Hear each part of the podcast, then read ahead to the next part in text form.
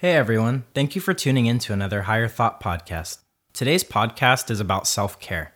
As technology expands and social media platforms grow, we share more and more of our lives. But in doing this, we are actually doing less and less for our own self care. Self care, as said by Jay Shetty, is self love. When we do less for our own self care, we start falling out of love or realizing the lack of love for ourselves.